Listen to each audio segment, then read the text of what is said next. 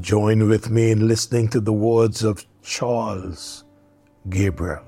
He said, Let us pray that grace may everywhere abound. Send the light. Send the light. Let us pray that a Christ like spirit everywhere be found. Send the light. Send the light. Send the light, the blessed gospel light. Let it shine from shore to shore. Send the light, the blessed gospel light. Let it shine forevermore. Let us look this morning as we continue in these devotions where God said that we must warn those who have not heard and those who are careless and not paying attention to what is said. Today we want to look at the darkness of this place, this place that is called hell, prepared for the devil and his angel. Hell is a terrible dark place. There is outer darkness in hell, but you still shall see and recognize. It was Peter who told us in 2 Peter chapter 2 verse 4.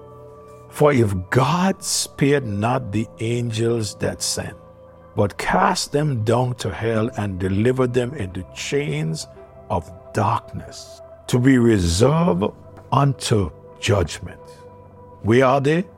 They are delivered into chains of darkness and they are reserved down there the book of Matthew, chapter 8, verse 12, and chapter 22, and verse number 13. And I say unto you, that many shall come from the east and from the west and shall sit with Abraham and Isaac and Jacob in the kingdom of heaven. But the children of the kingdom shall be cast out into outer darkness. They shall be weeping and gnashing of teeth. People will be cast into outer darkness where all would be heard will be weeping and wailing and gnashing of teeth. False prophets, false teachers have their destiny reserved in the midst of this place. For we are told in the book of Matthew, in the seventh chapter, Matthew chapter 7, and the reading from verse number 21 to verse 23, it says, And not everyone that said unto me, Lord, shall enter into the kingdom of heaven, but he that doeth the will of the Father which is in heaven.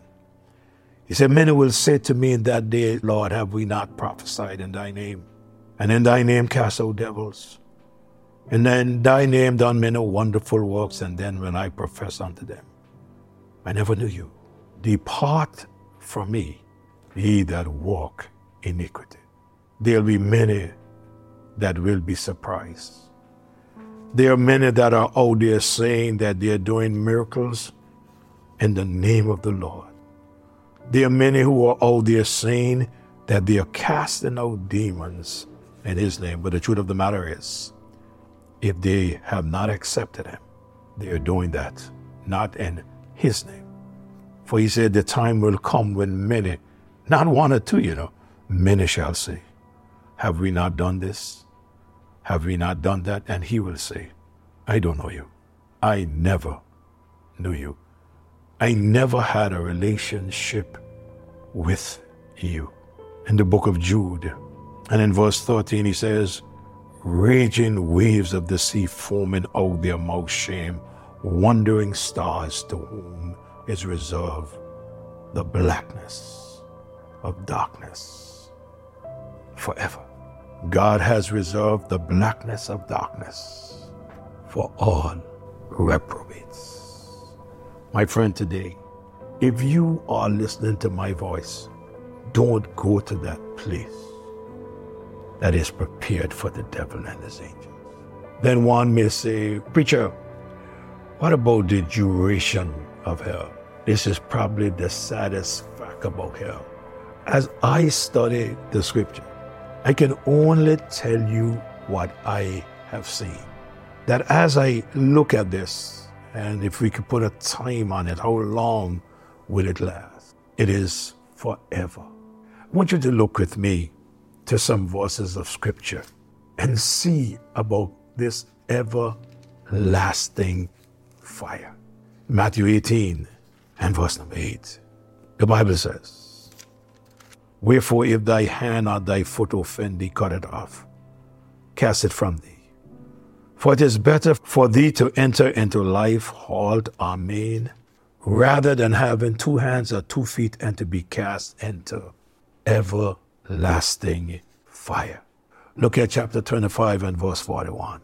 Then shall he say also unto them on his left hand, Depart from me, ye cursed, into everlasting fire, prepared for the devil and for his angels.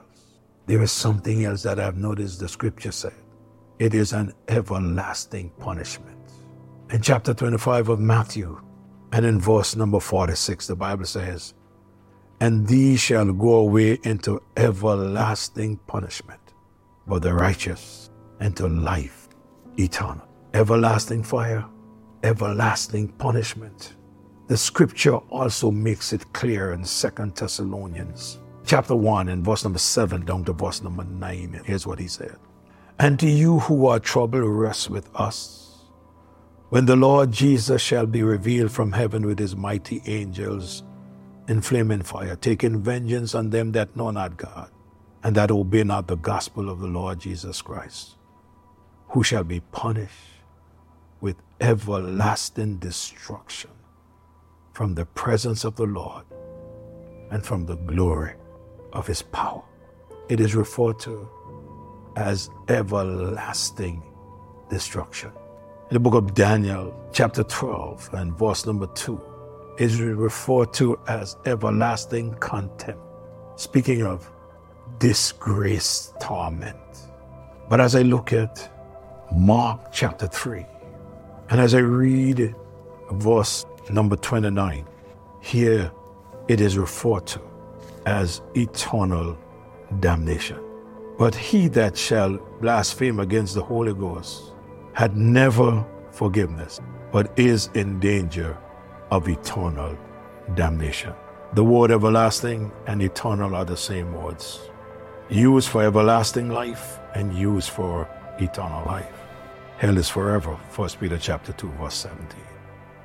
Forever reserved, forever tormented, Revelation chapter 14, verse 11, chapter 20, verse 10. There is no way out. Luke chapter 16, verse 26. There is no hope. Proverbs chapter 11 and verse 7. The devil's choir will one day have one song, one note, key, word. One song, one note, one key, one word. Forever, forever. My friend, Jesus Christ died for you, and you need not worry about that place. Just trust Him as your Savior. It is prepared for the devil and his angels, not for you, not for me. There is no reason for us to go there. The only way we find ourselves there if we reject Jesus Christ and his finished work. He says, Come unto me, all ye that labor and are heavy laden, and I will give you rest. Take my yoke upon you and learn of me, for I am meek and lowly in heart. Today, if you do not know Jesus Christ as Savior and Lord, I want you to trust Him before it is eternally too late. You know what? The Spirit of God still have not relieved me from this subject. So in my next devotion, I will tackle this from another standpoint, from the book of Hebrews, chapter 10. And I would share what is that punishment for one who rejects Jesus. My friend, do not reject Christ. He loves you, He wants to save you. Come to Him today, and in coming to Him, you will receive salvation before it is eternally too late.